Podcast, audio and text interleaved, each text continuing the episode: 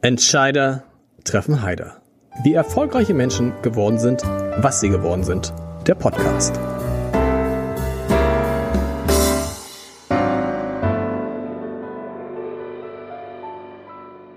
Herzlich willkommen. Mein Name ist Lars Heider und heute, jetzt kommt dieser Satz, heute habe ich eine Frau zu Gast, die früher auch mal jung war. Und alle haben mir gesagt, das kannst du nicht sagen. Und doch, ich kann das sagen. Das ist auch gar nicht unverschämt gemeint, denn das sagt sie selber. Genauer gesagt heißt ihr Buch so. Sie hatte nämlich die einfache und ziemlich geniale Idee, wie ich finde, ihre alten Tagebücher einmal zu suchen, was gar nicht so einfach war, hat sie dann im Keller gefunden, sie durchzulesen und sich zu fragen, was aus der Frau, der sie dort begegnet, eigentlich geworden ist. Wir, wir wissen das, aus ihr ist eine der bekanntesten TV-Moderatorinnen Deutschlands geworden. Aber ich ahne jetzt nach der Lektüre, dass das bei weitem nicht das Wichtigste in ihrem Leben war und ist bei weitem nicht. Und in der nächsten, ich glaube, Stunde, weil es so viel zu besprechen gibt, werden wir natürlich auch über die Karriere sprechen. Aber vor allem über Klaus, der lange nichts von der Liebe wusste vielleicht bis heute nicht weiß, vielleicht wenn du das Buch jetzt liest. Wir werden über überhaupt über die lange Suche nach der großen Liebe sprechen. 28 Jahre lang. Wir werden über eine Härterei sprechen, von der ich gar nicht wusste, dass es sowas gibt.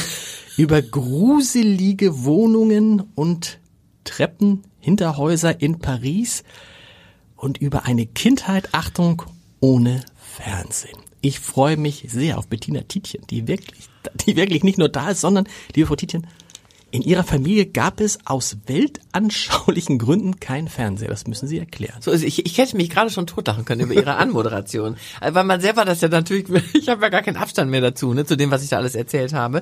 Aber es klingt schon sehr lustig. Also wenn es ist, nein, es ist, es ist, das muss man ja sagen, man darf ja Bücher nicht loben, bevor man sie selbst gelesen hat.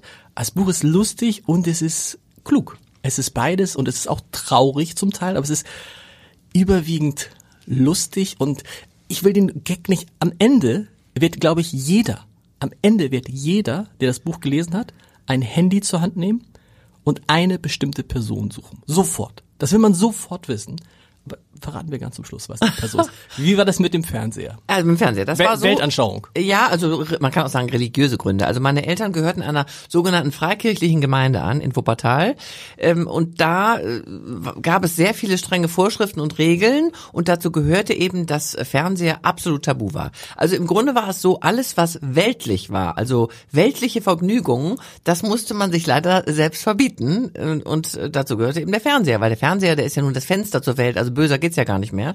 Und deswegen äh, hatte ich, ich bin bis zu meinem 18. Lebensjahr wirklich ohne Fernseher aufgewachsen. Habt ab und zu mal bei Oma und Opa äh, gucken dürfen und äh, das hat bis heute Folgen. Nämlich?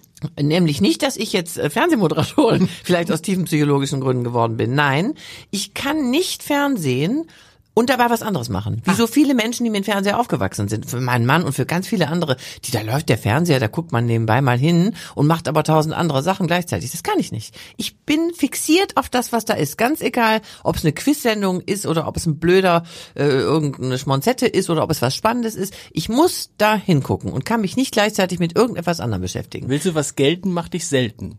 Also, weil sie den Fernseher nie hatten. Ja, weil ich das nicht kann, kenne. Also weil ich diese, diese frühe Sozialisation ohne Fernseher, die hat bei mir eindeutig Folgen gehabt. Also Was haben Sie denn abends gemacht mit den Eltern? Wir haben immer lange am Abendbrottisch gesessen, also in unserer kleinen Reihenhausküche und haben geredet. Und ähm, dann habe ich Radio gehört, sehr viel, auch mit meiner Schwester. Wir haben dann immer die sogenannte Radiothek, gab es damals in, in Wuppertal bei WDR 2, haben wir Radiothek gehört, haben uns äh, Sachen aufgenommen, haben uns Mixtapes zusammengestellt. Äh, dann habe ich natürlich viel gelesen. Ich habe immer sehr gern gelesen. Und ja, was haben wir sonst noch gemacht? Vielleicht, also, also Gesellschaftsspiele wurden bei uns gar nicht viel gespielt. Manchmal haben wir so im Wohnzimmer zusammengesessen. Mein Vater hat tierisch laut Klassik gehört. Der war so ein Klassikfanatiker und da durfte man nie sprechen, wenn, wenn, die, wenn dann Dvorak lief oder was von mir ist auch brandenburgische Konzerte oder so, dann war das so ohrenbetäubend laut, dass man äh, sich gar nicht mehr unterhalten konnte. Äh, das, ja, aber meistens habe ich mich in mein Zimmer zurückgezogen, wie gesagt, Musik gehört, gelesen. Es hat nicht geschadet. Also ich glaube, ähm, also der Verstand wird schon geschärft, wenn man nicht die ganze Zeit sich berieseln lässt. N nicht geschadet, habe ich vorhin vergessen. Wir sprechen auch noch über Peter Handke. Da Oh, denkt man so, ja. Bettina Tietjen, Peter Handke, wo ist, wo ist da der, wo ist da der Zusammenhang? Sie sind ganz anders, als man sie aus dem Fernsehen kennt. Was haben Ihre Eltern gesagt, als Sie damals zum Fernsehen gegangen sind? Ähm, meine Mutter hat so noch am Rande miterlebt. Das waren so die Anfänger. Meine Mutter ist ja gestorben, aber als ich 30 war.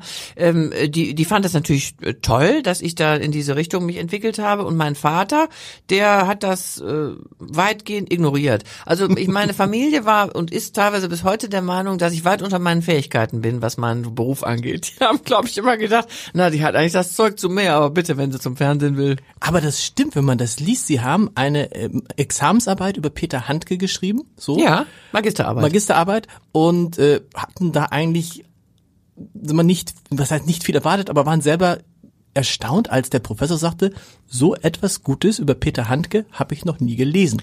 Eine Eins. Und jeder, der jetzt nicht weiß, wer Peter Handke ist, möge mal ein oder zwei Bücher von ihm zur Hand nehmen und dann wissen, worüber wir hier reden. Und hat ihnen dann angeboten, Sie können auch eine Doktorarbeit Ja, hat er, machen. hat er. Aber da hatte ich keine Lust mehr zu. Ich war so, also ich hatte wirklich die Nase voll von Peter Handke. Ich habe mich so intensiv mit dem Mann beschäftigt und ich konnte es irgendwann nicht mehr sehen. Also diese äh, verschwurbelten intellektuellen äh, Texte ist ja noch viel schlimmer geworden. Also ich habe mal Jahre später dann noch mal in ein Buch reingeguckt von ihm. Dagegen ist das ja harmlos, womit ich mich damals beschäftigt habe. Äh, ja, nee, der hat mich irgendwie interessiert. Also ich fand diese, vor allen Dingen die Theaterstücke fand ich halt sehr experimentell und spannend und äh, da mich Theater sowieso zu dieser Zeit sehr interessiert hat, habe ich das halt dann verglichen mit anderen äh, anderen Theaterstücken in dieser Zeit, habe die Inszenierungen, die ganzen Kritiken mir angeguckt und äh, die ganze Rezeptionsgeschichte und überhaupt bin tief in Handkes Kopf eingestiegen und habe mich dann aber davon wieder irgendwann verabschiedet, weil äh, das war mir Muss man dann wahrscheinlich auch. Also wenn man zu einmal im anstrengend. Kopf zu anstrengend, wirklich zu anstrengend, äh, Handke. Handke ist, ein, ist jemand, äh, der, und das sieht man ja wirklich jetzt Jahrzehnte später, äh, wie der sich weiterentwickelt hat. Der hat große Probleme mit sich und mit dem Leben und wie meine Mutter schon sehr treffend formuliert hat, die hat, meine Mutter hat ja damals meine Examensarbeit abgetippt, so in, in so eine Ah, meine auch. Ja, genau. Cool. ja, also die hat sie, das war jetzt noch nicht die Endversion, dazu war ihre Schreibmaschine nicht gut genug, aber sie hat sie in eine Fassung gebracht, dass die Sekretärin, die sie dann ge- abgetippt hat, sie lesen konnte. Und meine Mutter war nun, die hatte Grundschulbildung, war Sekretärin auch, ne, äh, Chefsekretärin gewesen. Und die hat dann gesagt, also mit dem stimmt was nicht. Mit dem, also mit dem stimmt was nicht. Das ist ja so ein komischer, der sollte mal eine Therapie machen. Herrlich. Ja. Gut. Ich habe ja, der hat übrigens deswegen, ich bin auch nicht gut auf ihn zu sprechen, weil, Weil? ich hätte natürlich sehr gerne in meine Arbeit ein Statement von ihm eingebaut, also irgendeinen O-Ton. Er hat ne? nicht geantwortet. Er hat nicht geantwortet, nie geantwortet. Hatten Sie mal in der Talkshow, das wäre nee, Peter Handke in der Nie. Talkshow ausgeschlossen. Nein, ich bin dem nie begegnet. Ich bin Okay. mal, also ich kenne natürlich Katja, ähm, wie heißt sie, seine, äh, seine, äh, mit die mal mit ihm verheiratet, Flint, Katja Flint, Ja. die Schauspielerin, Ja. die mit ihm mal verheiratet Ja. war. Die habe ich versucht ein bisschen auszufragen nach ihm, aber da kam leider auch nicht viel. Wie sind Sie damals klargekommen, als der Professor gesagt hat, eins, so gut, sowas Gutes habe ich noch nie gelesen? Ich frage das deshalb, weil Sie offensichtlich ein Problem haben, gelobt zu werden. Ja, das ist komisch, ne? Ich weiß gar nicht, wo das herkommt. Ich war schockiert. Ich, ich hatte da überhaupt nicht mit gerechnet. Ich war, ich war mir relativ sicher, dass ich durchgefallen bin, weil ich nämlich, Entschuldigung, ich darf die Tasse mal abstellen. Immer, Kann man hören, unbedingt. Ne? Äh, weil, weil ich, ähm, ich hatte kein Schlusswort. Und man braucht ja bei so einer Examensarbeit natürlich eine Schlussbetrachtung. Man hat, also es gibt ja so formale ähm, äh, Grundsätze und dazu gehört natürlich eine Einleitung und ein, ein Schlusswort, so ein Fazit. Und ich, mir ist nichts mehr eingefallen. Ich war einfach fertig. Ich hatte meinen letzten Satz geschrieben in meines Hauptteils und dann habe ich gesagt, ich muss ja jetzt noch ein Schlusswort schreiben. Und es, ich habe tagelang überlegt, es ist mir nicht ein Satz mehr zu Peter Handke eingefallen. Ich habe gedacht, ich bin fertig. Fertig. Ich habe nichts mehr zu sagen. Und dann habe ich das abgegeben und dachte, oh Gott, du hast einen Riesenfehler gemacht. Das ist formal, das darf man einfach nicht. Und äh, ja, dann habe ich gedacht, oh, wahrscheinlich bist du durchgefallen. Aber es meldete sich auch niemand bei mir. Und bis auf dieses äh, letzte Gespräch, als mir dann die Note verkündet wurde, ich bin mal in Ohnmacht gefallen, als er sagte eine Eins. Selbstwahrnehmung und Fremdwahrnehmung bei Ihnen gehen weit auseinander. Die Eltern haben es ja auch gesagt, du könntest ja, hättest ja was viel Besseres machen können. Haben Sie sich immer falsch eingeschätzt, zu, zu gering eingeschätzt? Nee, das glaube ich jetzt heute nicht mehr. Also ich glaube, heute bin ich früher. schon genau richtig da, wo ich bin. Aber ähm, früher, ja, früher habe ich, glaube ich, äh, ich weiß nicht, wenn, wenn dann Leute sagen, du bist talentiert, du schreibst sehr gut und das ist äh, gut und äh, weiter so, äh, dann habe ich immer gedacht, ach, die, ver- die ver- verkennen mich, die sind äh, die, wahrscheinlich nur, weil ich gut aussehe oder so, dachte ich die ganze Zeit lang, äh, dass ich so, so gut bin ich gar nicht, wie mir das da suggeriert wird. Aber wo das herkommt, ich bin, war halt sehr selbstkritisch, ne? Ich habe mich selbst in sehr äh, kritischem Licht betrachtet und ähm, vielleicht kommt es daher, dass ich das gar nicht äh, glauben konnte, dass ich besser bin, als ich dachte. Und Sie haben nicht nur, Sie haben nicht nur Peter Handke gelesen, sondern und ganz viele andere, Thomas Mann, also Ja. was man sich so vorstellt, sondern kommt in so einem Nebensatz, Sie haben Simmel gelesen. ich zitiere, die, ich muss immer diese Beson die Sonnenbrille, die Dings, die verruchten Liebesszenen jagten mir wohlige Schauer über den Rücken. Die, ich habe Simmel nie gelesen. Sind Ehrlich die, nicht? Haben sind Sie die nie? Liebesszenen so verrucht? Da fand ich damals, ich habe da natürlich nie wieder reingeguckt, aber da waren schon so, also ich habe das im Regal meiner Mutter gefunden. Ich weiß noch nicht mehr mehr, wie wie hießen diese diese Klassiker von Simmel? Billard, nee, das war äh, Der, irgendwas heißen die immer mit der? Nee, der. Ich, ich, ich weiß nicht mehr. Jedenfalls äh, habe ich die da gefunden und dachte, hm, Johannes Mario Simmel, das, da gucke ich mal rein. Und das waren dann halt so so Sexszenen und so Sachen, die also absolut verboten. Ich meine, ich war da war ich 13 so, ne, so 12, 13. Es war für mich schon äh, abenteuerlich und vor allen Dingen dachte ich immer, ah, sowas liest meine Mutter. Dann, ja, das fand ich irgendwie spannend. Äh, Wenn ich heute lesen würde, würde ich wahrscheinlich lachen darüber, aber das hat mich doch sehr beeindruckt. Was haben die Kinder gesagt, ihre Kinder, als sie plötzlich anfingen, in alten Tagebüchern zu lesen? Da haben, haben die über die Schulter geguckt und gesagt, Mama, lass mal gucken. Ja, also mein Sohn nicht so, der, der war da nicht so dran interessiert, aber meine Tochter sehr. Zumal ähm, sicher, als ich diese Tagebücher dann äh, sehr aufmerksam durchgelesen habe, sich herausgestellt hat, dass ich ganz anders war im Alter, wo meine Tochter jetzt ist, sie ist jetzt Mitte 20, dass ich in dem Alter ganz anders war, als ich ihr erzählt habe. Ah. Weil ich hatte in Erinnerung, dass ich eine ganz unkomplizierte, fröhliche, äh, de- dem, dem Leben zugewandte, äh, überhaupt völlig problemfreie junge Frau war, die alles so mit links gewuppt hat, Examen, äh, alle Liebesgeschichten und so so vor sich hingelebt hat. Und wenn meine Tochter dann sagte, ach, Angst, Examensangst, überhaupt, das Leben ist so schwer, dann habe ich immer gesagt, also da, ich war ganz anders. Und dann lese ich diese Tagebücher und habe natürlich sofort gesagt, Pia, äh, ich muss mich bei dir entschuldigen. Also ich war noch schlimmer. Ich war noch schlimmer als du.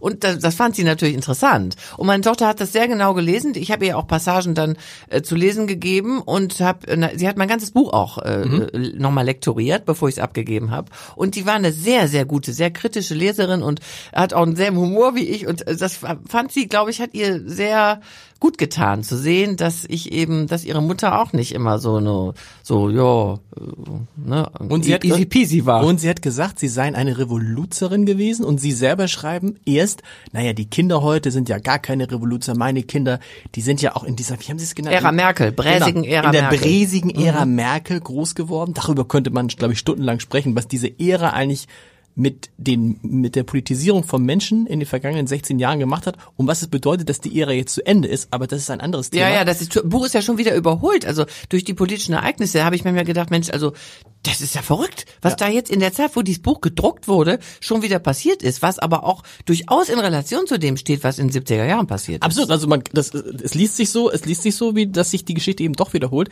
Was ich aber sagen wollte, ihre Kinder sind in, in gewisser Weise doch Revoluzer, weil sie sind, sind sie beide Vegetarier, essen beide kein Fleisch, Beide. Sohn und Tochter. Ja.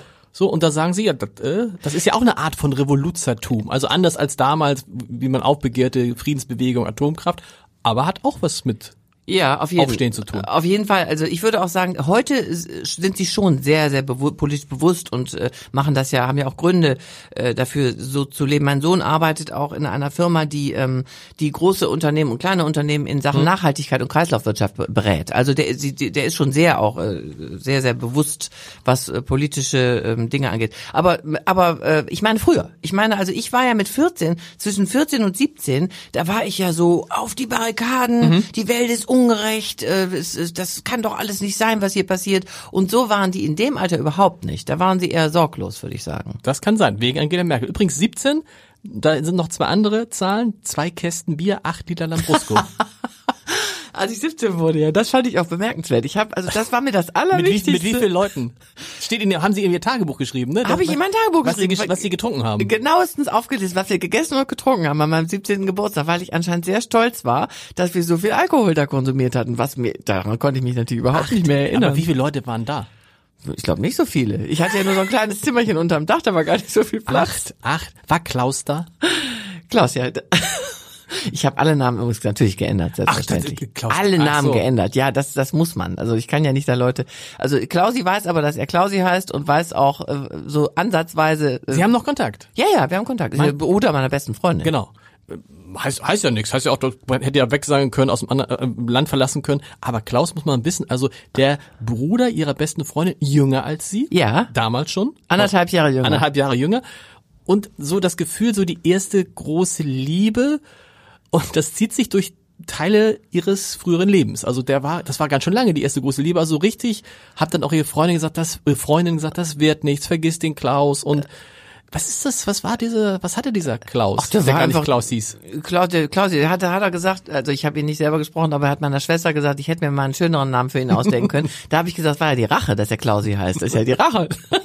Nein, der, das war einfach, der, die hatte fünf Geschwister und oder hat immer noch fünf Geschwister und ich fand ihn halt süß, der war, war nett, war charmant, sah gut aus, sportlich und äh, erste erste Liebe, ne? Aber da, das, er war, er hat sich nicht so nett mir gegenüber verhalten und das ist auch so ein bisschen Rache an ihm. Ich bin heute, also unter uns, das wird er nie hören.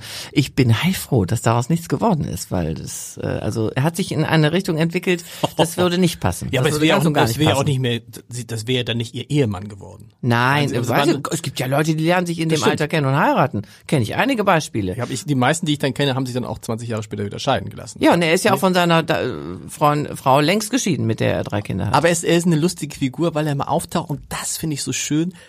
Dieses Überthema, Metathema Liebe. ja, das ist ganz wichtig. Das ist für gewesen. sie total wichtig. Ich lese daher nachher auch noch ein bisschen was vor. Ähm, es ist so dieses, diese verzweifelte Suche eines, einer jungen Frau nach dem Mann fürs Leben, was ja voraussetzt, dass sie wussten, sie treffen irgendwann den Mann. Wusste ich ja nicht. Aber es klang immer so, weil sie alle anderen, bei allen anderen merkte man, der ist es nicht und der ist es nicht und wie ist Yves ist glaube ich der nächste, der dann kam. Mhm. Der Klaus Klaus war es irgendwie auch nicht und Yves war es auch nicht und da kommen noch irgendwie es kommen noch wie heißen die beiden? Das müssen wir gleich mal vorwegnehmen. Zwei habe ich ja gar anonymisiert. Ja, die sind alle anonymisiert, aber äh, Raymond und Muskel Johnny Hm. sind die auch am sind die auch Nee, die hießen wirklich so. Die brauchte ich ja nicht verfremden. Die hießen wirklich so. Also die waren, es war in einem äh, Café in Paris, wo meine Freundin und ich als Au-pair-Mädchen äh, wirklich viele, viele Nächte abgehangen haben. Das hatte immer bis vier, fünf Uhr morgens auf. Und da kamen eben immer so gegen drei Uhr Nachts Uhr morgens? wohlgemerkt, drei Uhr morgens, kamen diese beiden Typen rein. Muskel Johnny war so ein, das war so ein, der sah so ein bisschen aus wie Popeye, also sehr aufgepumpte Muskeln, so dunkle Locken. Und äh, der andere sah ein bisschen aus wie Robert Redford. Und die beiden kamen dann immer nachts rein und gingen zur Bar, waren, jeder kannte die da. Und dann fingen die irgendwann an zu singen. Da spielte immer eine Liveband in diesem äh, Café oder in dieser Bar. Und dann äh, sangen die äh, richtig gut und mischten den ganzen Laden auf. Und wir waren, fanden die natürlich ganz toll. Wir waren ja 18, meine Freundin und ich.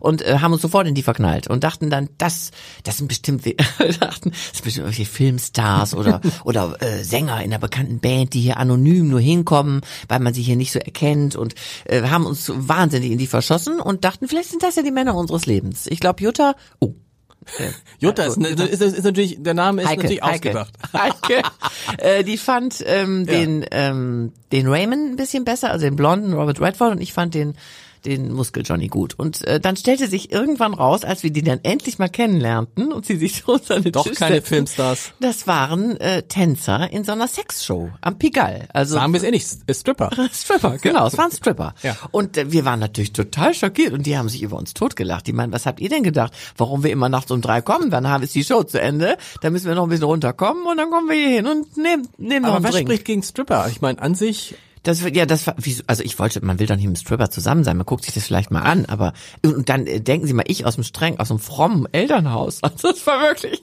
mit ich, Muskel Mama, ich bring mal Muskel ich bring mal Muskel Johnny mit.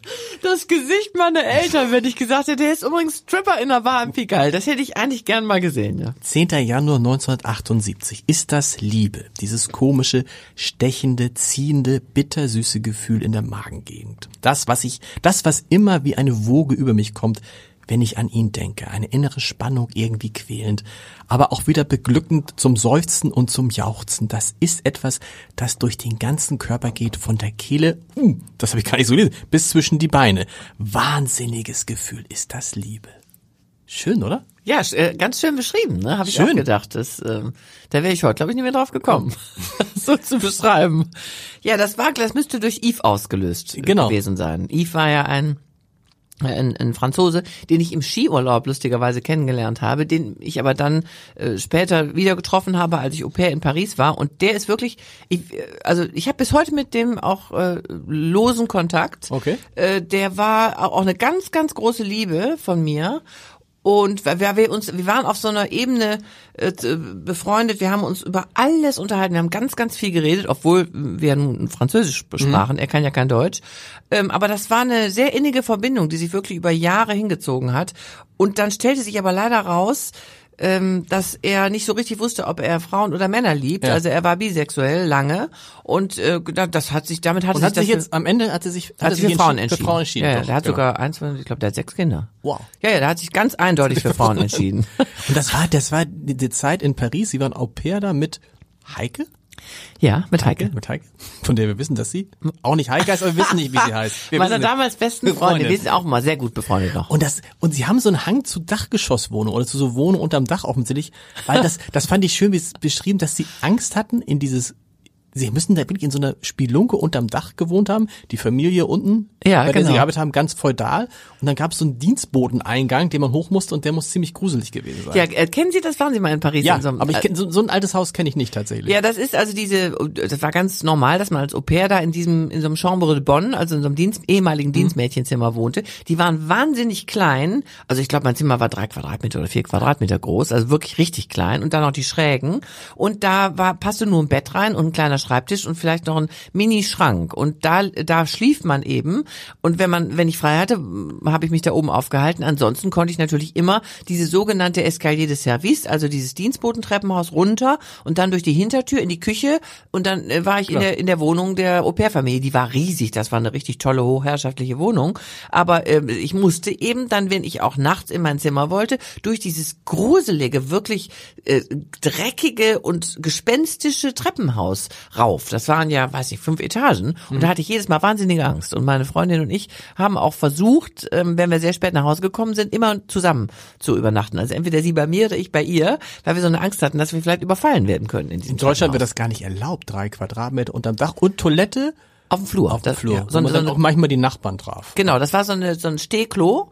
Äh, Was ist ein, genau, was, ich- was ist ein, St- also gut, Stehklo. Stehklo, wie viel gibt's ja in Frankreich und Italien heute noch. Das sind nur zwei so so Tritte auf dem, also ist so ein Becken im Boden eingelassen, dann zwei Ja. so für die Füße, ne, Ja. so zwei so Tritte und und dann eben so ein Spülkasten und das, das war natürlich ekelhaft schmutzig, ekelhaft. weil das ja keiner sauber machte. Ja. Da wohnten ja ganz viele Leute da oben, also Arbeiter, äh, Kellner, äh, äh, Studenten, Au-pairs, alles ge- ge- querbeet, Künstler und ja und die mussten benutzen halt alle diese ekelhafte Toilette und dann, wenn ich nachts mal raus musste, wollte ich ja nicht durch dieses dunkle äh, Treppenhaus runter in die Wohnung. Dann bin Klar. ich natürlich auch zu diesem Stehklo. Und einmal, das werde ich nie vergessen, taste ich mich da im Dunkeln äh, über diesen Flur, man sah ja nichts, und macht, sucht den Lichtschalter und macht den an. Da steht direkt vor mir eine Frau, fremde Frau, die auch auf dem Weg zur Toilette war. Wir haben beide nur ganz laut geschrien. Oh. Und ja, also sowas, äh, das vergisst man nicht. Aber es war, war eigentlich auch ganz interessant, weil man natürlich so nach und nach die Leute auch ein bisschen kennenlernte, Klar. die da oben wohnten. Es war Multikulti, war Wussten Ihre Eltern, unter welchen Bedingungen Sie da leben? Äh, Vorher nicht, dann ja. Dann ja. Ne? Also meine Eltern haben vieles nie erfahren. Die leben ja beide nicht mehr, deswegen ist das Buch ist gut, dass sie das nicht nicht sehen. Also die hatten schon Angst um um mich, zu Recht, kann ich nur sagen. Yves, darüber über ihn schreiben Sie, wir mochten ja, wir liebten uns, aber wir schafften es einfach nicht, uns zu berühren. Eines Tages offenbarte er mir, dass er nicht so genau wisse, ob er mehr auf Frauen oder Männer stehe. Was für ein Schock. Also, haben wir schon drüber gesprochen. Ich wollte es nochmal zitieren, weil das so dieses, wir liebten uns, aber wir schafften es nicht, uns zu berühren. Auch das täuscht das, sie gehen nicht immer ins Detail, aber das zieht sich so ein bisschen durch, ne? Immer dieses, ist er das, ist er das nicht? Ja, so. ja. Ja, ich habe immer, äh, also ich war sehr perfektionistisch, ne, was die Liebe anging. Ich wollte einfach den richtigen finden und habe dann mich nicht getraut auf sowas, habe ich mich nicht getraut oder wollte nicht mich auf, auf was Halbherziges einlassen. Also dann habe ich immer gedacht, nee, ach, Dann lieber gar dann nicht. lieber gar nicht. Das und im, im Nachhinein war das ja nicht nur, es war nicht nur ängstlich oder oder feige, sondern es war auch, ja, fand ich relativ emanzipiert. Ich habe einfach mir das auch rausgenommen zu sagen, nö, du bist es nicht. Also wir ein bisschen knutschen, okay, aber mehr will ich nicht. Ne, das ähm, das habe ich mich getraut. Ich habe und gerade in Paris, wo die Männer ja sehr macho-mäßig äh, drauf, vor allen Dingen damals drauf waren. Tatsächlich? Ja, sehr. Also es war war so, wenn also es wurde einem ständig eingeredet, ähm, du, wenn du mich jetzt hier geküsst hast, also das ist dann aber Schon die ein Freifahrtschein, genau, ja. ne, so. Und da habe ich meine Freundin muss genauso, haben wir gesagt, nee, also das äh, träum weiter, ja, also so, so einfach ist das nicht. Und da war es war auch ein Unterschied fand ich zwischen Deutschland und Frankreich. Das habe ich ja interessanterweise auch aufgeschrieben. Ich habe geschrieben, was sind das hier für phallokratische Verhältnisse in Frankreich? Das äh, fand ich äh, doch anders, so das männliche und weibliche Selbstverständnis, als das, was ich von zu Hause kannte. Und Klaus kam immer wieder zwischendurch. Klaus kam immer mal wieder, wenn ich dann wieder in, in, in Deutschland war, dann fand ich ihn irgendwie wieder süß. Und dann war ich aber, wenn ich wieder weg war, war er auch gleich wieder vergessen. Das hat mich übrigens auch ein bisschen schockiert, dass ich so, so flatterhaft war. Da fehlen ja ganz viele. Ich habe, Ah, okay. das muss man dazu sagen. Ich habe, Okay. dieses Buch ist ja, ich habe intime Dinge preisgegeben, aber ich habe Absolut. auch noch viel mehr intime Dinge nicht preisgegeben. Und äh, ich habe dann ähm, äh, wirklich mich ständig neu verliebt. Das, das hat mich also äh, fast auch etwas schockiert, dass ich dann dann seitenweise über irgendjemanden, er ist, er ist so wunderbar, warum liebt er mich nicht? Und dann Zwei Wochen später, 10. Mai äh, 83, äh, ja, habe jemand Neues kennengelernt. Da war der andere überhaupt kein Thema mehr. Der arme Klausi. Der arme Klausi. Der arme Klausi. Äh, 10. April 1980. Ich bin jetzt erst 20, habe schon mit einigen groß geschrieben. Also offensichtlich nicht nur mit einigen, sondern mit sehr vielen Jungen zu tun gehabt und noch nie Glück gehabt. Nicht bei einem. Ob es wirklich an mir liegt? Ach, vergessen wir es, sonst fange ich gleich vor Selbstmitleid noch an zu heulen. Das, man stellt sich das vor, wie da so eine junge Frau sitzt und sich das so ähm, so, so, so, so runterschreibt und offensichtlich gab es damals nur dieses eine Thema für sie, ne? War sehr wichtig, war ein sehr, sehr wichtiges Thema. Man muss natürlich dazu sagen, so interpretiere ich das im Nachhinein, dass ich ja auch oft geschrieben habe, wenn ich dann gerade Herzschmerz hatte Ja. oder äh, ne, wenn ein bisschen melancholisch war, alleine dann da saß in meinem Zimmer, dann, dann kommen natürlich solche Gedanken oder wenn ich dann Musik gehört habe, wo es ja auch ständig in jedem äh, tollen äh, Lied, äh, Schlager, Popsong geht's ja um die Liebe, um die Unerfüllte und dann habe ich noch diese Literatur gelesen, wo auch immer die Menschen sich nach irgendwas gesehnt haben, was sie nicht hatten und das kommt alles zusammen und das mündet dann, mündete in diesem, ah, warum finde ich denn nicht den richtigen Mann? Ich glaube, ich hätte ihn schon lange vorher finden können, wenn ich mich einfach mal drauf eingelassen hätte. Aber ich bin eigentlich, wenn ich meinen Mann heute sehe, ganz froh, dass ich gewartet habe. Warum, 30. September 1982, warum braucht man bloß diese Sehnsucht? Ich meine, glücklicherweise stehe ich damit ja nicht allein da. Gedanken dieser Art, nur besser in Worte gekleidet, ziehen sich schließlich durch die Weltliteratur der Jahrhunderte und durch die Bücher vom äh, Simmel, aber das ist jetzt mein. Was ich auch lese, immer wieder stoße ich auf ähnliche Empfindungen wie meine, egal welcher Schriftsteller oder welches, welches Jahrhundert. Alle hatten dieses Problem. Irre. Ja, ist ja so. Irre. Ne? Ist Nein, ja das ist irre. Ich finde auch, ich, ich finde, wie es geschrieben ist, ist irre. So, also das ist so, es ist, es ist, es liest sich einfach schön, ne? Also man weiß ja immer gar nicht, wer hat, das ist jetzt auch so ein Duell, dieses Buch, ne? Wer ist denn jetzt eigentlich die bessere Autorin? die junge, ah, die junge, das hätte ich vorhin noch sagen sollen, das habe ich natürlich ganz vergessen. Das ich jetzt die junge Frau Schniewind. Schniewind, genau. Die junge Frau Geborene Schniewind, Schniewind. Mhm. oder die Frau Tietje, man weiß es gar nicht. Ja. Aber es wird, ähm, die Härterei. Kommt Ich dann muss noch eins, Ja, eins noch mal ja. kurz dazu sagen, was ich nämlich auch erstaunlich fand, dass ich so druckreif formuliert habe. Ja. Ich meine, das ist ein Tagebuch. Das habe ich ja eigentlich für mich geschrieben. Warum habe ich das so ausformuliert? Warum habe ich so äh, wirklich äh, extrem durchdachte und gut formulierte Sachen da reingeschrieben? Habe ich vielleicht insgeheim gedacht, vielleicht äh, liest das ja doch mal jemand oder vielleicht Es, es liest sich so, als ob sie es gedacht hätten. Ja. Das ist nicht nur, weil sonst würde man sich ja selber vielleicht nur so Skizzen machen oder Notizen. Eben, eben. Also das, aber das weiß ich nicht mehr, was ich mir dabei gedacht habe. Ob ich vielleicht insgeheim dachte, ich, ich wollte ja auch Schriftstellerin werden. Ich hatte ja schon einen Plan. Mein Buch sollte ja heißen Bittersüß. Das habe ich ja mit 17 schon beschlossen. Da habe ich doch geschrieben, äh, der, der Titel steht schon. François Sagan hat äh, schließlich auch mit 18 ihren ersten Roman geschrieben. Äh, jetzt äh, muss mir nur noch der Inhalt zufliegen. Ich warte. Das fand ich so witzig. Acht, es sind acht Bücher, ne? Acht Tagebücher, Neun, richtig? neun. neun, neun, neun Tagebücher.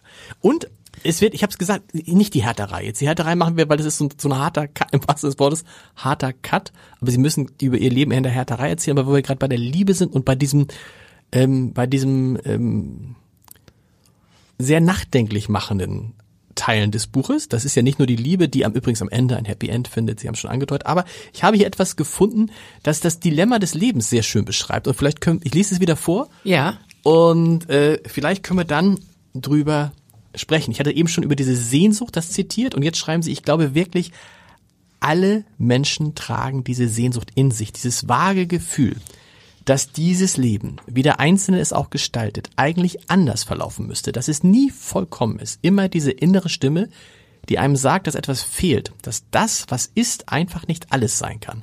Man will immer ein Stückchen mehr, als man hat, egal wo man ist und was man ist, und dass man den Punkt der absoluten Erfüllung, der absoluten Zufriedenheit nie erlangt, das macht einen kaputt. Gedanken eines Mädchens mit 1982, da waren Sie? 22. 22. Und ich finde, Sie bezogen das natürlich auch wieder stark auf, ein bisschen auf die, nicht stark auf die Liebe an dem Punkt, aber ich finde, es ist der, tatsächlich eines der Kernpunkte des Lebens, dass man, egal was man erreicht, egal was man schafft, man hat, man kriegt nicht genug, man ist nie zufrieden, man guckt immer noch auf jemand anders und so. Und wenn einem das mit 22 bewusst ist, ist das ja eigentlich ein Geschenk. Ja, das muss ich auch sagen. Und vor allen Dingen, dass man mit 22 schon so klar so eine Erkenntnis, also so eine Bilanz zieht, die man ja eigentlich doch viel später, äh, also im Leben, auf die man eigentlich viel später im Leben erst, erst stoßen müsste. Ne? Mhm. Also und ich bei mir ist es ja so verrückt, weil es so umgekehrt ist. Ich würde mich heute als viel weniger äh, unzufrieden oder immer nach neuem strebend sehen, als ich das damals war. Ja, also das finde ich äh, finde ich wirklich interessant. Und es ist auch nicht mehr so dieses Gefühl, ah ja, du hast viel erreicht, aber hättest natürlich auch noch viel mehr erreichen können. Nee, das sehe ich gar nicht so heute, okay. komischerweise. Aber damals äh, war, war das wohl so. Also das, deswegen, ich sage ja immer, ich habe da eine Frau entdeckt, hm. einen Menschen entdeckt in diesen Tagebüchern, der mir teilweise wirklich völlig entfallen war, äh, fast fremd. Ich dachte, was ist denn mit ihr nur los? Was ist, was treibt die denn so um? Warum ist sie denn so unglücklich? Aber ein interessanter Mensch, oder? Ja, interessant, auf jeden Fall interessant. Also Und sehr, auch, auch sehr, auch da, wenn wir von, von beiden Seiten sprechen, Sie haben das äh, irgendwo auch vorher schon mal erzählt, dass Sie eigentlich immer sehr lustig und fröhlich sind, so wie man sie kennt, so wie die, das TV-Publikum sie kennt, dass sie aber auch eine melancholische Seite haben. Und dann schreiben sie, ähm, ich feierte für mein Leben gern und tanzte in den Münsteraner Clubs, da haben sie studiert, bis zum Morgengrauen, verbrachte aber genauso viele Stunden entzückt lesen zwischen den kuscheligen lila Kissenbergen auf meinem Bett. Widersprüche über Widersprüche. Ich war eben eine Sehende und Suchende, die, ihn, die ihren Platz noch lange nicht gefunden hatte. Schreibt die Bettina Tietjen von heute. Ja, genau. So, aber das ist interessant, weil man dieses melancholische kann man sich bei Ihnen jetzt gar nicht vorstellen. Oder dieses dieses ruhige, sich zurückziehende, aber offensichtlich mindestens die Hälfte des Lebens. Auf jeden Fall, also das würde ich heute noch genauso sehen. Ich bin, äh, brauche immer mal eine Ruhe. Ich lese ja sehr, sehr gern mhm. und in äh, im Urlaub zum Beispiel lese ich Stunden und Stunden, verbringe ich am Strand oder in meiner Hängematte oder wo auch immer und lese. Also da, ich brauche diese, diese in, in mich äh, zurückgezogene, um auch auf, auf neue Gedanken zu kommen. Ich denke ja auch gerne und äh, das ist so als Kontrast zu diesem doch sehr schnelllebigen Beruf. Das alles versendet sich schnell. Ne? Das ist so man man redet ein bisschen und dann zack kommt der nächste. Mhm. Also äh, deswegen schreibe ich auch so gerne Bücher, weil da hat man ja was Bleibendes, man denkt nach, man bringt was zu Papier und muss erstmal ausformulieren seine Gedanken. Äh, das diese Seite ist für, ist wichtig für mich. Also ich glaube, ich kann nur so sein in meinem Beruf, wie ich bin, weil das andere auch da ist. Jetzt die Härterei. Ja. weil, das, weil was auch interessant ist in ihrem Leben, sie sind extrem konstant, diszipliniert. Was diszipliniert ist das falsche Wort. Aber es gibt viele Konstanten. Also sie sind immer, wenn sie im Ausland waren, zurückgekehrt nach Wuppertal in das äh, Reihenhaus und sie haben bis, wie lange haben sie zu Hause gelebt? Na, zu Hause gelebt. Also ich habe also, äh, 87 Examen gemacht mit 27 und habe meine Examensarbeit ja noch zu Hause geschrieben genau. und ähm, bin also bis ja bis ich 27 war, dann bin ich ja nach New York und danach nach Berlin. Also so bis, bis dahin habe ich immer wieder in den Ferien, wenn ich gejobbt habe, zu Hause, ähm, zu Hause genau. gewohnt genau. bei meinen Eltern. Und mhm. sie haben die ganze Zeit über einen langen Zeitraum in einer Härterei gearbeitet. Ja. Und ich will nur sagen, was ist eine Härterei? Eine Härterei ist ein Betrieb, äh, wo ähm, also Autozubehör in erster Linie, also Eisenteile, die ins Auto gehören, Motorenzubehör, mhm. äh, in so großen Öfen gehärtet wird. Mhm. Also das, ähm, viel mehr weiß ich darüber auch Und nicht. Was haben Sie da? Sie haben Sie haben das sortiert. Genau, also ich war in der, in der Frauenabteilung. Äh, die Frauen haben dann die kleineren Teile, die nicht so schwer waren, haben die dann haben wir dann auf so so Stöcke, so so Ringe auf so Stöcke gereiht oder in irgendwelche Körbe einsortiert und dann wurden die äh, abgeholt von mit dem Gabelstapler von den Arbeitern Mhm. und wurden dann zum Ofen gebracht und gehärtet. Und da musste man sehr aufpassen, weil wenn man, ähm, das wurde auch alles immer kontrolliert, wenn man zum Beispiel so ein Zahnrädchen mal fallen ließ, dann war da gleich eine Delle, bevor es gehärtet war, war da manchmal eine kleine Delle drin oder eine Kerbe drin. Das musste aussortiert werden, weil das zu einem Motorschaden führen kann. Also es war schon auch relativ verantwortungsvoll, Und- aber natürlich wahnsinnig monoton und sehr gut aber, bezahlt. Ja, okay, das war der Grund, weil zu Hause Peter Hand gelesen und dann äh, Zahnrädchen äh, sortieren. Ja, das war interessant. Also das war eine, also dadurch habe ich ganz viel gelernt durch Mhm. diesen Job, weil man ja eine ganz andere Welt äh, vor Augen hatte und umgeben war von Menschen, die das ihr ganzes Leben lang machen. Und das waren äh, tolle Leute. Also wir hatten sehr viel Spaß auch. Ich habe, es waren nur ItalienerInnen und Jugoslawinnen, die da arbeiteten, weil man hat uns erzählt, Griechen und Türken passten nicht. Die- Das hätte dann Stress gegeben. Okay. Also waren ausschließlich italienischstammige und äh, jugoslawisch, damals noch jugoslawisch Und stämmige Menschen und und ich und äh, Studenten. Ne? Die haben Okay. Viele Studenten beschäftigt. Und äh, das war eben so ein Malora-Alltag. Um sechs anfangen, Blaumann an, dann gab's immer einen kleinen Slivovitz erst zum Aufwärmen und Kaffee. Und dann haben wir da den ganzen Tag gestanden, haben diese Rädchen sortiert. Und es war, äh, also es war natürlich auch langweilig, aber irgendwie auch, man konnte gut denken dabei. Das, und insofern war da wieder eine Schnittmenge. Okay. Man konnte gut, wenn man so dieses mechanische immer Rädchen auf Stange, Rädchen auf Stange, Rädchen auf Stange, konnte man natürlich im Kopf sich äh, in irgendwelche anderen Welten begeben und da konnte ich darüber nachdenken, was war jetzt mal mit Hanke, Publikumsbeschimpfung, wie hat er das nochmal gemeint? Also so, so schlecht hat sich das gar nicht ergänzt, diese beiden Sachen. Und sie, deshalb sind sie immer wieder zurückgekehrt, auch da, auch in die Härterei, ne? Ja, natürlich aus Bequemlichkeit. Man Klar. hat sehr gut verdient. Okay. Und in Münster, in der Studentenstadt, so einen Job zu finden, bei so vielen Studenten, die alle Geld Stimmt. verdienen wollen, äh, und da, das wäre schwierig geworden. Also ich habe in Münster auch mal äh, in, einem, in so einem Hamburg, in so, einem, äh, in so einer Pommesbude gearbeitet. Ich habe in der Kneipe gearbeitet, habe schon ein paar andere Jobs noch gemacht, aber keiner war so gut bez- bezahlt wie die Härterei.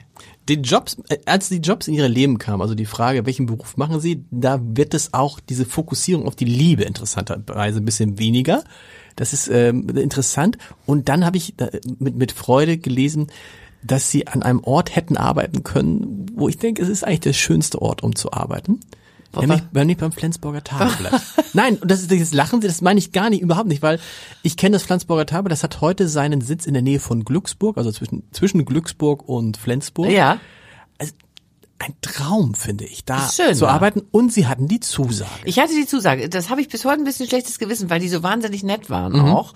Und ich, ähm, ich kannte, wenn ich mich recht erinnere, äh, glaube einen Fotografen oder einen Journalisten aus Münster, der dann dahin, meine ich, der dann dahin gegangen ist. Äh, Ich bin da jedenfalls hin, habe da auch sogar noch übernachtet und habe mich da vorgestellt. Und ich kannte Norddeutschland gar nicht. Ich hatte überhaupt keine Beziehung zum Norden und fand das aber total schön da in Mhm. Flensburg. Und dann haben die, waren die sehr freundlich und äh, ein langes Gespräch. Und dann guckte der mich nur so ein bisschen an, der Chefredakteur meinte, und so über, über Kühe berichten, so Kuhstall und mit Gummistiefeln über den Acker. er wirklich- das, war das hat er wirklich- gesagt. okay. Das können Sie sich vorstellen. Äh, Konnte er sich bei mir anscheinend nicht vorstellen. Und ich habe dann aber gesagt, ja klar, kann ich das und fand das auch, ich hätte das auch gemacht. Ich Mhm. hätte das gemacht. Ich hatte den Vertrag und dann kam aber eben der Rias. Und dann habe ich gedacht, Mensch, Naja, also, sie haben so ein bisschen gepokert. Sie hatten drei Gespräche Ja, und ich hatte- eigentlich wollten sie zum ZDF. eigentlich wollte ich zum ZDF, das muss man sagen. das Das, sind war die mein, einzigen, wo es dann keinen Vertrag gab. die wollten mich nicht Genau. beim ZDF.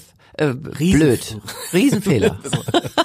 Und dann sie zum, und dann, aber sie wollten schon Radio oder sie wollten Radio machen, aber es ist eine Grundsatzentscheidung. Radio, Fernsehen oder Schreiben. Oder, Also ich oder, wollte eigentlich ja schreiben, also Okay. ich kannte ja auch nichts anderes. Ich hatte schon auch ein Praktikum beim Fernsehen gemacht in New York und auch in Frankfurt, aber eigentlich hat das Schreiben mir am meisten Spaß gemacht. Und das konnte ich ja auch Mhm. am besten. Und dann habe ich, äh, aber dann war diese Verlockung Berlin und dann Radio und Fernsehen und dann diese tolle Stadt und da habe ich gedacht, das ist einfach doch, ähm, also das hat mich dann doch mehr gereizt. Also ich war da in Berlin, ich hatte auch gleich so eine, das erste Mal, wie ich da über den Kudamm gelaufen bin, ich weiß nicht, hatte ich gleich so im Bauch, so ein Bauchgefühl, das ist hier richtig für mich. Dachte ich irgendwie. wir wollen die ganze, die ganze, weil die Geschichte kennt man dann, wie sie, wie sie zum, zum Fernsehen gekommen sind, wie die, wie sie zu den Talkshows gekommen sind. Wobei, mir war nicht klar, welche Rolle Frank Plasberg da gespielt hat. Steht nicht in diesem Buch, sondern haben sie in dem Ja, Fragebogen. ja, ja. Frank Plasberg, Frank Plasberg war so ein bisschen der Mentor. Er war einer meiner Mentoren, kann man so sagen, weil er die aktuelle Stunde geleitet hat beim WDR, diese Redaktion. äh, Und dann suchten die eine neue Moderatorin. Und dann haben die mich eingeladen zum Casting und haben mich genommen. Ich hatte bis dahin ja nur beim Rias Berlin Frühstücksfernsehen gemacht. Und dann haben die mich da bei der aktuellen Stunde engagiert. Und der Frank war ein sehr strenger Chef. Also das darüber da tauschen wir uns auch heute noch manchmal aus. Der war der wirklich, der, da gab es nach jeder Sendung gab es eine Flurkritik. Da standen alle, die an der Sendung beteiligt waren. Das kennt man heute überhaupt nicht mehr. Standen da und ähm, wurde alles auseinandergenommen. Äh, jedes äh, Gespräch, was ich geführt hatte, jede Moderation, also wir waren ja zu zweit, eine Doppelmoderation mit Jens Ohlesen. Ich weiß nicht, ob der mhm. Name Ihnen was sagt. Mhm. Haben wir zusammen moderiert und äh, das war dann also, das ging schon an die Substanz, äh, was der da Kann man sich bei Frank Plasberg aber auch vorstellen. Ja, und äh, er hat mir dann irgendwann mal gesagt, was ich sehr lustig fand, wenn er, er hat eine Zeit lang auch so Seminare gegeben, Moderationsseminare, und dann hat er gesagt, weißt du was, ähm, ich führe immer also oft zwar als Beispiele zwei Interviews von dir an. Und zwar einmal eins für das Schlechteste, was man alles falsch machen kann, und eins für das Allerbeste, was man alles richtig machen Mit kann. wem war das Schlechteste? Das weiß ich gar nicht so. mehr, wer, wer. Aber, aber er sagte so, er meinte, so ist die Bandbreite bei mir. Also manchmal bin ich top und manchmal bin ich richtig schlecht. Und er konnte nie verstehen, dass ich, ich mache ja alles aus dem Bauch raus. Ich bin ja sehr, ein sehr spontaner Mensch. Aber ich habe die- diese Vorbereitung? ja, ich bereite mich schon vor, aber wenn es dann passiert in dem Moment, dann mache ich manchmal was ganz, ganz anderes, als ich vorbereitet habe. Sie schreiben über Ihren Beruf, über den über die Talk, über die Talkshow-Welt. In meinem Beruf komme ich gelegentlich ins Schwanken, was die Frage nach der Subjektivität der Wirklichkeit angeht. Philosophisch. Es ist nun einmal mein Job, mich mit Menschen zu unterhalten. Aber ist denn ein Gespräch, das man vor laufenden Kameras führt, ein echtes Gespräch?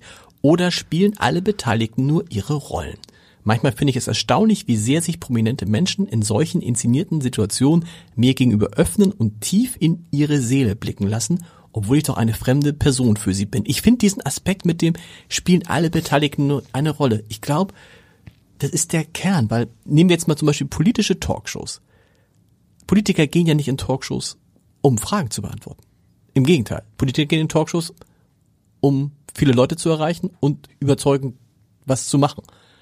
Also haben Politiker ein ganz anderes Interesse als Journalisten, die natürlich wollen, dass man die Fragen beantwortet. Andersrum ist es so, dass die, Fra die meisten Fragen, die Sie Menschen stellen in den Talkshows, darauf wissen Sie die Antwort schon. Sie stellen die Frage nur, weil die Leute da draußen die Antwort nicht wissen. So, also insofern ist das Ganze schon eine Inszenierung. Ich würde sagen, es ist eine Mischung. Also ich, das würde mich langweilen, wenn ich nur Fragen stellen würde, auf die ich die Antwort vorher Okay. weiß. Also deswegen versuche ich das schon immer so zu kombinieren, dass die Leute, die, die, die den Menschen nicht kennen, schon auf ihre Kosten kommen und schon die, die Basics erfahren. Aber dann äh, frage ich natürlich auch andere Sachen, weil sonst wäre es ja total langweilig, wenn ich immer nur all das fragen würde, was auf dem Zettel steht und wo ich sowieso schon weiß, was die sagen. Nee, also da gehe ich schon immer ein bisschen weiter. Also das ist ja immer so die Pflicht und die Kür. Äh, Das muss schon spannend bleiben für mich, sonst würde ich meinen Beruf ja nicht mögen. Aber ähm, das, das, was ich meine mit dieser Subjektivität, also mit dieser ein bisschen gespielten Wirklichkeit, das ist immer das, was ich so verrückt finde. Wenn man in so einem Fernsehstudio aufeinander trifft, dann geht, man- stellt man Fragen, die würde man ja normalerweise einer völlig fremden Person nicht, mal auf einer Party oder so, die würde man einfach nicht fragen. Da muss man jemanden sehr lange eigentlich kennen, um so an die Substanz zu gehen in den Fragen, was die Kindheit angeht, was äh, Probleme mit der eigenen Person angeht, Ängste und sowas. Das finde ich manchmal verrückt, dass das selbstverständlich ist zwischen zwei Menschen, die in so einer in so einer künstlichen Situation sich unterhalten, dass das kein Tabu ist. Das macht man dann einfach. Man antwortet dann auch darauf. Das ist doch irgendwie spooky, oder?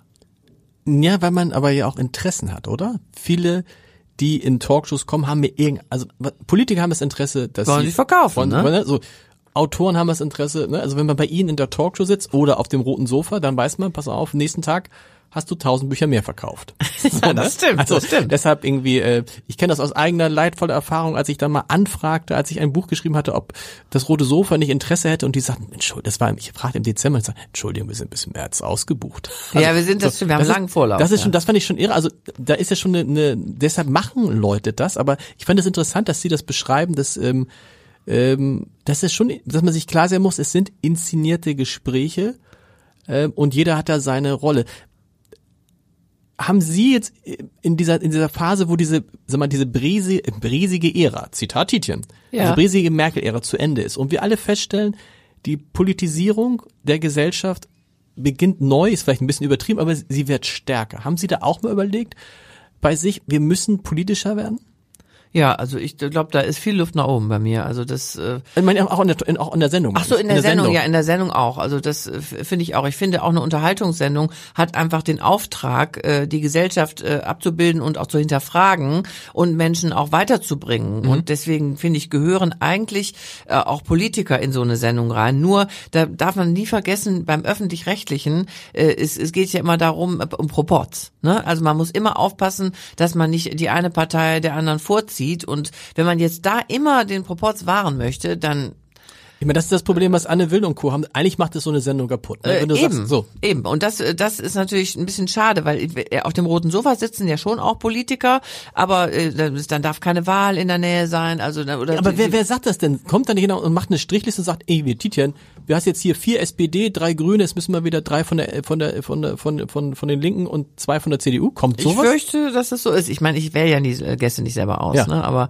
es gibt schon solche Diskussionen, dass man da, ähm, dass das auf jeden Fall ausgewogen sein muss. Aber ich finde eben trotzdem, ob so ein Politiker sind oder nicht, ich finde in so eine Sendung gehören eben, gehört nicht nur Showbusiness und Unterhaltung und tralala, sondern da gehören relevante Personen rein, die äh, intelligente Gedanken haben, ob das Schriftsteller sind, Wissenschaftler, ähm, einfach äh, Leute, die was zu sagen haben, ja. unter äh, Menschen aus der Wirtschaft und die dann kombiniert mit Leuten, die, die eben mehr aus der, aus der fröhlichen Unterhaltungsecke kommen, das, dann wird eine Sendung spannend, finde ich. Wenn da solche Leute acht Leute in der Runde sitzen und sich austauschen über, über, über die Dinge, die uns alle bewegen. Das finde ich, ist auch eine Aufgabe des, des Fernsehens. Markus Lanz hat interessanterweise es so gemacht, dass er alle diese unterhaltenden Elemente aus seiner Sendung verbannt hat. Ja, leider, leider. Deswegen find, kann ich da auch nicht hin in meinem Buch. ja, das ist, das ist, aber das, das, und das hat wahrscheinlich damit zu tun, habe ich mir gedacht, dass die Sendung schon, wenn die Sendung nach einem selbst benannt ist, dass dann man in der Sendung ja das machen muss, was man ist, oder? Das ist was anderes, als wenn man jetzt eine Talkshow macht, die irgendwie Talk, also bei drei nach neun könnte auch theoretisch jemand anders moderieren. Praktisch wahrscheinlich nicht, als Giovanni Di Lorenzo und Judith Rakers. Aber Markus Lanz ist halt Markus Lanz. Wie ist es bei Ihnen? Also wie weit muss die Sendung das widerspiegeln, was Sie sind? Ja, wir sind ja leider, ich hatte ja sehr lange meine äh, genau. eigene Talkshow, die auch nach mir benannt genau. war. Das haben wir dann irgendwann geändert. Jetzt haben wir Weil die, die Partner so viel gewechselt sind, seien wir ehrlich. Oder? Hat kann damit zusammenhängen, dass der NDR also, keine Lust hatte, immer wieder also neu. Eine, eine ist ja immer dieselbe geblieben, oder? Kann man so sagen, ja. Ja, ich bin immer dieselbe geblieben. So, genau. Kann ich ja nichts dafür, wenn die genau. dann immer woanders hin weiter wandern. Aber ich fand, äh, finde das mit der NDR Talkshow eigentlich ganz gut, weil ja. wir dadurch, wir sind ja ein gutes Team und wir können uns gegenseitig auch problemlos ersetzen. Äh, natürlich hat jeder, ist jeder ein Markenzeichen für sich, ne? aber ich finde das, ob das nur im Titel steht oder nicht, finde ich jetzt auch nicht so, so relevant. Also wenn man einschaltet, sieht man schon, wer da sitzt und weiß auch, äh, was einen erwartet. Aber was ich noch sagen wollte zu der, ähm, äh, zu Markus Lanz, also ich finde, ich finde sehr, die Sendung sehr gut. Ich finde wirklich Markus einer der besten Moderatoren. Mhm. Manche hassen ihn ja auch, aber ich finde es einer der besten Moderatoren, die wir haben. Und ähm, dass er sich so entschieden hat, nur noch diese diese monothematische Geschichte dazu machen, finde ich ein bisschen schade, weil ich erinnere mich noch genau, ich war zigmal dazu mhm. Gast. Mhm. Ich habe zum Beispiel neben Markus Söder gesessen. Das war richtig spannend. Dann haben wir uns aus, ausgetauscht und ähm, er hat gesagt, äh, ja, Franz Josef Strauß war ein ganz großes Vorbild für ihn. Ich habe gesagt, gucken Sie mal, ich habe demonstriert gegen Franz Josef mhm. Strauß. Jetzt sitzen wir beide hier nebeneinander und können uns ganz friedlich unterhalten. Oder mit Christian Lindner habe ich da gesessen. Christian Lindner, ähm, Luisa Neubauer, David Hasselhoff und ich in einer Sendung. In der Sendung waren Sie? Da war ich, genau. Das Luisa Neubauer, Christian Lindner und David Hasselhoff. Das ist ja eine legendäre Sendung, da müssen wir noch kurz drüber sprechen. Wir überziehen heute gnadenlos, aber es ist einfach, wenn Sie noch Zeit haben, es ist einfach großartig. Also, das war doch die legendäre Sendung, es war glaube ich das erste Mal, dass Luisa Neubauer bei Markus Lanz ja. war. Und es war doch die Sendung, wo David, David Hasselhoff den Lindner so angeschrien hat. Genau. Wissen Sie eigentlich, was die Folge ist? Nein. Seitdem ist Christian Lindner nie wieder zu Markus Lanz gegangen. Nein, im Ernst? Nie wieder. Das, das hat er ihm nicht. Aber das, das müssen wir ihm erklären. War das so heftig damals? Das war so. Das war eine, ich fand auch, das war eine bemerkenswerte Sendung, weil der äh, Hesselhoff auf einmal äh, unheimlich politisch wurde. Da hatte ja. keiner mit gerechnet. Es, was war denn überhaupt der Anlass? Ich glaube, es ging um Umwelt. Denn natürlich wegen Luisa natürlich, Neubauer. Ja. Und dann ging es darum, dass er ja auch aus Amerika nach Deutschland geflogen, genau. geflogen ist. Und dann hat, hat der Hesselhoff gesagt: na, Geht's noch? Soll ich mir jetzt hier von dir vorwerfen lassen, dass ich mit dem Schiff aus den USA nach Deutschland gekommen bin? Und dann äh, er kannte der sich äh, richtig. Und Luisa Neubauer war immer nur, die guckte immer nur wie beim Tennis hin und her, dachte, wo bin ich denn hier reingeraten? und dann, was für mich natürlich lustig war, ich war da ja eigentlich nur, um mein Campingbuch zu promoten und habe dann irgendwann das an mich gerissen, habe gedacht, also bevor die jetzt hier, äh, ich, ich mit meinem Buch nicht zu Wort kommen, jetzt, jetzt habe ich aber mal das Wort. Und dann habe ich, äh, äh ich glaube, zehn Minuten am Stück geredet über mein Campingbuch. Und der Markus saß da immer nur und hat irgendwann resigniert und dachte, ich kriege hier keinen Mal mehr an den Boden. Und dann wollte der Hesselhoff plötzlich mit mir campen und der Lindner wollte mit mir campen. Und da habe ich gesagt, ich kann ja nur nicht jeden mitnehmen. Aber das war, das ist glaube ich das, was, was Lindner äh, Markus Land übel genommen hat, dass er nicht eingegriffen hat. In da, dem Moment. Als, und das ist, mit Dessel Hasselhoff. Ne? Genau, das glaube ich so als Moderator auch so. Ich weiß nicht, wie oft haben die solche Situationen erlebt. Man muss ja dann irgendwann auch bestimmte Gäste vor anderen Gästen schützen. Wenn es aus dem Ruder läuft, muss man ja als Moderator, das darf man das nicht laufen lassen in der Hoffnung, ne, darüber sprechen morgen alle, sondern muss irgendwann kommt so ein Punkt, wo man eingreifen muss. Ja, aber ich fand, also wenn soweit ich das erinnere, das ist ja noch gar nicht so lang mhm. her, diese Sendung äh, hatte ich nicht das Gefühl, dass äh, Herr Lindner äh, da in Schutz genommen werden. Stimmt, das muss man bei Christian Lindner, muss man bei Christian Lindner sowieso eigentlich nicht haben. Haben Sie eine Erklärung dafür? Ah, da waren Sie bei der Sendung. Wie, wie, was war, können Sie noch erinnern, was war denn danach? Ist der Lindner gleich abgezischt wahrscheinlich? Nee, wir haben uns sogar noch unterhalten hinterher. Echt? Ja, ich habe noch kurz mit ihm geredet. Der kommt ja aus Wuppertal. Und zu Ihnen kommt er ja auch, in, Ihre Talkshows kommt er, kommt er auch, oder? Lindner. Äh, würde er, glaube ich, kommen, wenn er eingeladen wäre. Aber ich habe ihn, nee, ich hatte ihn also jetzt als direkten Talkpartner noch nicht. Ich bin ihm da in der Sendung, glaube okay. ich, das einzige Mal begegnet.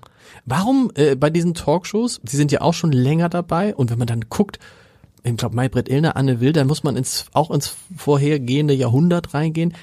Wenn man einmal sich so einen Talkshow-Platz erarbeitet hat, dann Warum behält man den so lange? Giovanni Di Lorenzo über 30 Jahre. Ja, verrückt, ne? Ich bin ja auch schon fast so lange dabei. Ja.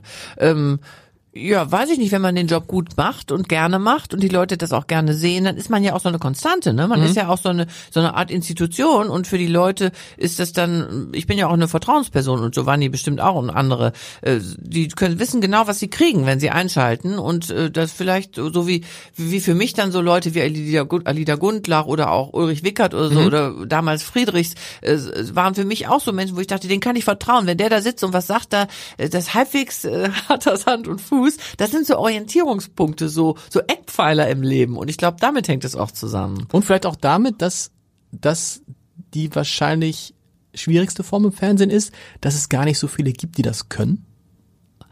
Da, vielleicht, ja, kann, kann vielleicht auch damit zusammenhängen. Das kann Oder ist gar nicht so schwierig. So, also ich habe mir überlegt, warum warum ist Markus Lanz bei Thomas Gottschalk äh, bei Wetten das gescheitert und Thomas Gottschalk nicht? Weil letztendlich Thomas Gottschalk ja immer gern gesagt hat, äh, die, die Vorbereitung auf eine Sendung darf nicht länger dauern als die Sendung selber. so, das heißt, der hatte einfach dieses Talent und deshalb hat er es hingekriegt.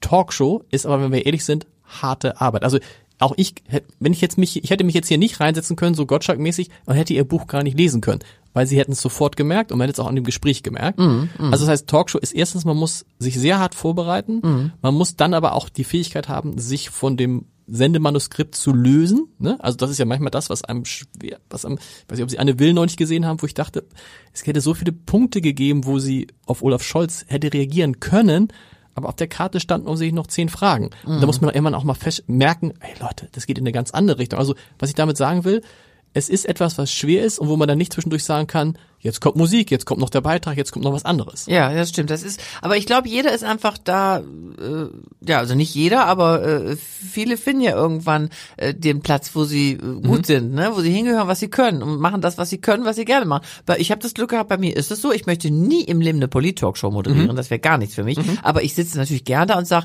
hm, was Sie gerade meinen, das Gespräch mit Olaf Scholz, da gab es so einen Moment, wo ich dachte, also wirklich, also da muss man doch jetzt mal ja. nachhaken. Aber ich weiß nicht, ob ich es gemacht hätte in dem Moment. Man ist ja manchmal auch so ein bisschen blind, ne? Wenn man dann in so einem Gespräch ist, dann hat man seinen Leitfaden und man hat noch so und so viel Zeit und möchte das noch loswerden, das Thema noch und dann hört man vielleicht manchmal nicht so richtig zu. Und das passiert mir in meinen Sendungen nicht mehr, dass mhm. ich höre, immer zu und ich würde mich immer von jeglicher Karte und von jeglichem Manuskript lösen, wenn ich merke, da passiert gerade was, genau. äh, wo das Gespräch geht in eine andere Richtung. Aber es ist ganz wichtig, dass ich da jetzt nachfrage. Und das finde ich ist einfach so die, also das ist eine Grundregel in, wenn man sich mit Menschen unterhält. Talk heißt ja nichts anderes als sich unterhalten. Man soll ja nicht abfragen, man soll ja sich unterhalten. Das stelle ich übrigens auch fest in diesem äh, in diesem Podcast, dass am Anfang ich immer mir so eine Liste gemacht habe. Aber entscheidend ist ja, dass du nicht die ganze Zeit auf deine Liste guckst, Sonst kriegst du das Gespräch ja nicht hin. Nee, genau. Also man muss immer so mit einem Auge wissen, noch so ungefähr so, so Was- grob was- noch was wissen, noch? wo will ich hin? Ne? Also was sind so meine meine grundsätzlichen Fragen, die ich gerne stellen möchte, aber natürlich trotzdem dann davon auch abweichen. Also das ist natürlich auch eine Frage der Routine. Ich habe, wenn ich eine Talkshow, also bei das äh, auch, da habe ich dann nur einen Gast, das ist ja überhaupt kein Ja. Problem. Da habe ich dann immer so ein paar Stichpunkte und bei der Talkshow, da habe ich auch pro Gast eine Karte. Also ich habe da nur Stichpunkte Okay. drauf und dann das das reicht mir, mehr brauche ich nicht. Wir kommen wieder zurück zur, so in die, in die, in die, in die so auf die letzten, was auf 100 Meter, auf die letzten 30 Meter in diesem Podcast vielleicht. Schade, es macht Spaß, sich mit Ja, Ihnen zu wir machen noch, wir, was, wir machen noch weiter. Ist mir, Sie haben recht. Es, aber es gibt noch, es gibt noch so. Ich habe, ich, also jetzt kommen wir zu dem Punkt, wo ich gesagt habe, was macht man? Was glauben Sie? Was macht man, wenn man Ihr Buch zu Ende gelesen hat? Also ne, andersrum. Was habe ich wirklich? Ich habe das Buch, den letzten Satz gelesen und habe das sofort gemacht. Was macht man sofort? Was glauben Sie? Wenn man das Buch gelesen hat, vielleicht nach meinem Mann googeln. Ganz genau. Ganz, nein, natürlich, weil man möchte wissen. Also, ich habe ja schon viel erlebt und ich kenne viel. Also, äh, ich kenne Menschen, die haben ähm, ihren Frauen Liebeserklärung gemacht oder ihren Männern. Aber ich meine, das ist wirklich ja die größte Liebeserklärung, die man einem Mann machen kann, ist dieses Buch. Und man möchte einfach nur wissen, Superman. Ich möchte wissen, wie sieht Superman aus und googelt dann. Also das ist das. Aber das ist. Was hat Ihr Mann gesagt, als er dieses Buch ge Also wenn meine Frau über mich so ein Buch, ich wüsste, ich glaube, ich, ich würde erstmal nur zwei Tage lang heulen vor Rührung. Äh, Ja, wissen Sie was? Er hat es gar nicht gelesen. Mein Mann hat es gar Ist nicht gelesen. Ihr Ich Ernst? glaube, er hat ein bisschen Angst davor. Ich glaube, er möchte es gar nicht so gerne lesen. Er hat, er ist die Hauptfigur. Also im, in Wahrheit ist er die Hauptfigur. Ja, ich habe gesagt, äh, du eigentlich solltest du es lesen. Ich habe es hundertmal natürlich gesagt. Das Lustige ist, ich bin immer während ich meine Tagebücher gelesen habe und dann diese das alles nochmal durchlebt habe, bin ich ab und zu zu meinem Mann gelaufen, habe ihn umarmt und habe gesagt, ich bin so froh, dass ich dich gefunden habe. Das fand er natürlich lustig. Nein, er hat, ähm, er hat das nicht gelesen bisher. Ich habe mal gesagt, es geht viel um dich. Du solltest dieses Buch Ja. einfach lesen, bevor es äh, veröffentlicht erscheint ja, wird. genau. Ja, und dann hat er immer gesagt, ja, irgendwann. Und ich glaube, er hat ein bisschen, er möchte es, glaube ich, gar nicht so gerne äh, lesen, weil er da so Dinge drin entdeckt, entdecken wird, die er für, über mich ja gar nicht weiß. Ne? Weil ich im Detail kann, habe ich natürlich viele Gedanken, die da drin stehen, nicht alle so mit meinem Mann äh, äh, diskutiert. Also er ist ja mein lebendes Tagebuch Ja. seit äh, über 30 Jahren. Deshalb schreiben Sie kein Tagebuch Deswegen mehr. schreibe ich kein Tagebuch mehr. Aber äh, ja, weiß ich nicht. Ich, äh, er hat es nicht gelesen bisher. Ähm, Aber ich glaube, er, er weiß auch so, dass ich ihn liebe. Also Wow. Und äh, noch eine Vorgeschichte. Vorgeschichte nochmal zitieren vom 21. August.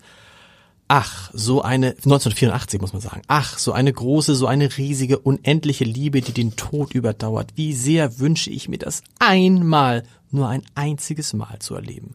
Wenn Gott mir dieses Geschenk machen würde, mir so einen Menschen zu schicken, ich hätte das Gefühl, mein Leben hätte sich gelohnt nur für dieses Erlebnis. Denn im Grunde was gibt es Wichtigeres als die Liebe? Nichts. Sie ist das Allerwichtigste in diesem scheißbegrenzten Leben.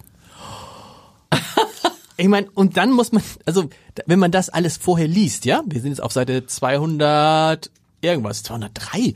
Was, wo sind die anderen Seiten geblieben? Wenn man das alles liest und dann feststellt, man ist es selber. Also Udo, so heißt er immer. Udo, das ist aber der richtige Name. Das ist der ne? richtige, Genau. natürlich, natürlich. Er kommt ja in allen erlebt man, erlebt man, erlebt man dann, erlebt man dann beim Googlen auch. Ähm, und dann äh, 20. November 1989. Oh, ausgerechnet 1989, November 89. Alle freuen sich über die Wiedervereinigung und sie haben nicht nur die Wiedervereinigung, sondern ich lernte einen Mann kennen und lieben. Es war das erste Mal. Dass das nochmal passieren würde, daran hatte ich kaum noch geglaubt. Und es war schön, was da passierte. Wie haben Sie ihn kennengelernt? Das war aber nicht mein. Der, der um den es da geht, das ist nicht mein Mann. Das ist nicht Ihr Mann? Nee, nee, nee, nee. Da, ich, da war, vor meinem Mann gab es noch zwei andere, die auch sehr wichtig waren, Wie die aber dann, äh, von denen ich mich dann Schlecht verabschieden, vorbereitet. Ach, verabschieden musste. Wie? Ja, ja, ja, das ist nicht mein Das ist Mann. nicht Mein Mann Mann. habe ich ja erst kennengelernt. Stimmt. Ähm, ähm, äh, Ende 90. Ende 90. Stimmt, falsch, im falschen Zusammen Seiten durcheinander gekommen. Deshalb habe ich auch eben mit dem, kann ich mit, okay, aber auch schön. Ja, das war Schön. ist auch sehr schön. Dieser Mann war leider ein, um, auf Deutsch gesagt, ein Arschloch. Der hat mich enttäuscht und verlassen und da bin ich auch sehr froh, dass daraus nichts geworden ist. Aber mein Mann, das muss ich ja nochmal sagen, also der Mann, es entsteht natürlich der Eindruck, es, er wäre ein Supermann. Er wäre irgendwie der Größte, also er wäre perfekt. Also ist natürlich totaler Quatsch. Ja, mein Mann ist ein ganz normaler Mann, aber er, passt zu mir. Für Sie hab- nicht, für Sie offensichtlich ist, der ist, er ist genau. für mich der Richtige. Genau. Aber äh, dass er der Richtige für mich ist und ich das erkannt habe, das hat ja sehr viel damit zu tun, was ich vorher mit all dem, was ich vorher durchlebt habe. Ich, Mhm. ich musste erstmal den, den Zustand oder das Stadium erreichen, in dem ich bereit war, mich einzulassen und zu erkennen, das könnte es sein. Ne? Also deswegen, ich glaube gar nicht mal, dass er perfekt ist. Er ist nur perfekt für mich. Wie haben Sie ihn kennengelernt? Im Urlaub, also wir waren in, in Südfrankreich, meine Schwester, mein Schwager, Kind und noch ein paar Freunde, die sagten, ein paar Freunde aus Hamburg sind da noch dabei und ich hatte eine Freundin aus Berlin dabei und noch meinen Vater, der ja frisch verwitwet war und ähm, ja, dann ist er mir so über den Weg gelaufen, da dachte ich, hoppla, äh, hm, der gefällt mir aber. Das, was bei mir nichts Außergewöhnliches war, ich habe mich ja andauernd verliebt. Genau. Aber ja, da war irgendwie dann mehr. Und meine Schwester meinte, ja, ja, klar, Ja, du nächste wieder, Woche hast du ja, ja. wieder vergessen. Und mein, mein, mein Tagebucheintrag in dieser Richtung war ja auch so, der passt sowieso nicht zu mir und das wird sowieso wieder nix. Und aber dann ist es eben doch was geworden. Und das ist ja das Erstaunliche. Das ist, das endet dann so schön, das endet dann so schön, dass ich ihn so spät getroffen habe, war kein Zufall, wie ich heute weiß. Denn jetzt fragt man sich, woher weiß sie das denn? Denn erst, wenn man sich selbst gefunden und verstanden hat, ist man bereit, sich finden zu lassen. Das ist ein großartiger Satz. Das heißt, die anderen hatten einfach gar keine Chance vorher, weil sie gar nicht wussten, wer sie sind und was sie wollten. Vielleicht, ja, vielleicht hat es damit zu tun. Das war die Frage stellt man sich natürlich.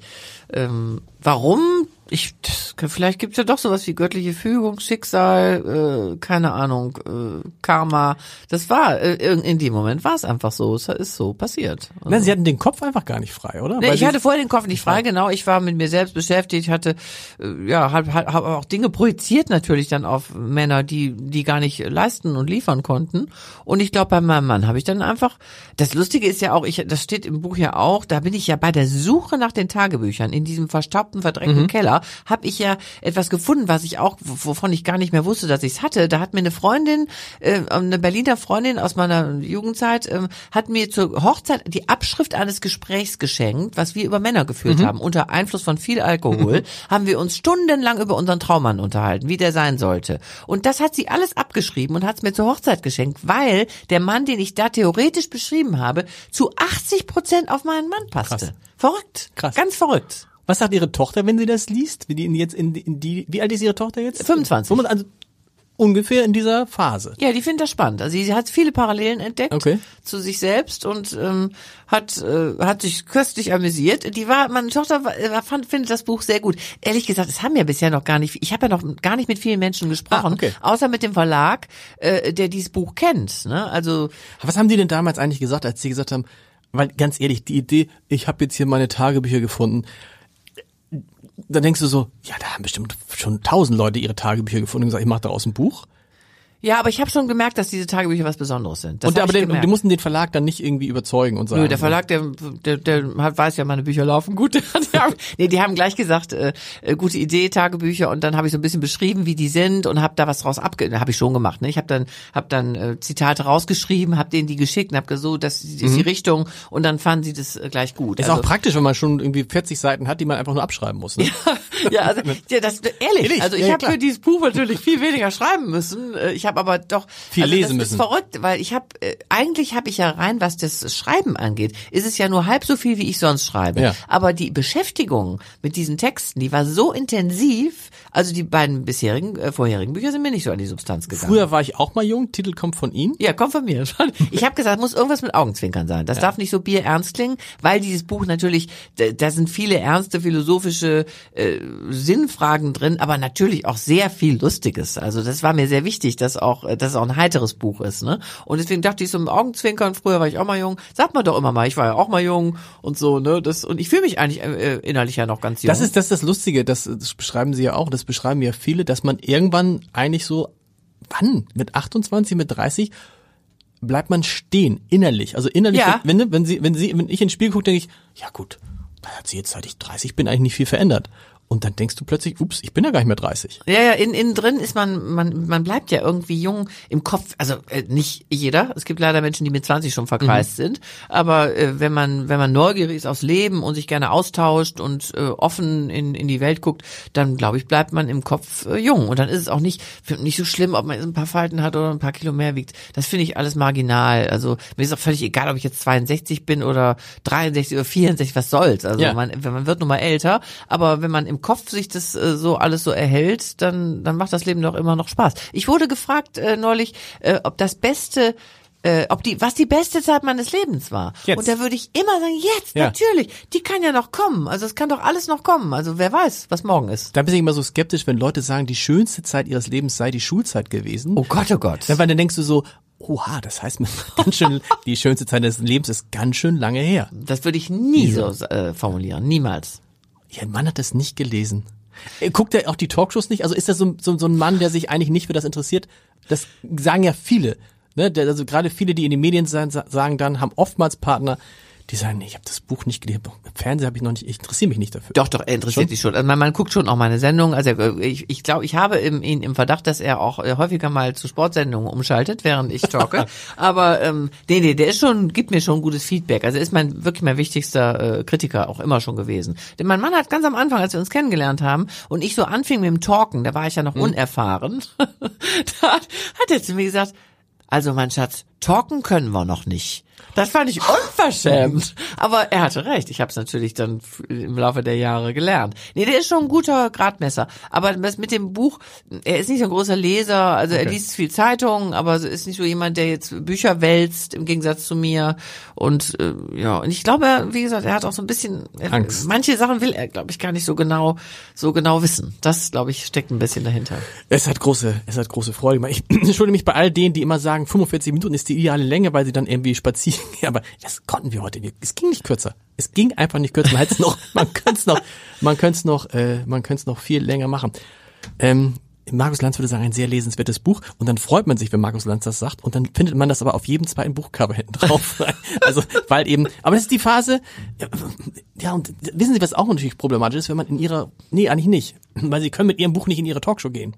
Nee, das ist Und Sie können mit Ihrem schade. Buch nicht aufs rote Sofa. Das ist sehr Das schade. ist sehr schade, ne? Ja, die beiden wichtigsten Sendungen moderiere ich selber, leider beim NDR. Aber es gibt noch genug andere. Ich bin da noch genug andere Sendungen, in, denen, in die ich eingeladen bin. Viel Erfolg. Vielen Dank, dass Sie heute hier waren. Ja, ich bedanke mich. War ein ganz tolles Gespräch.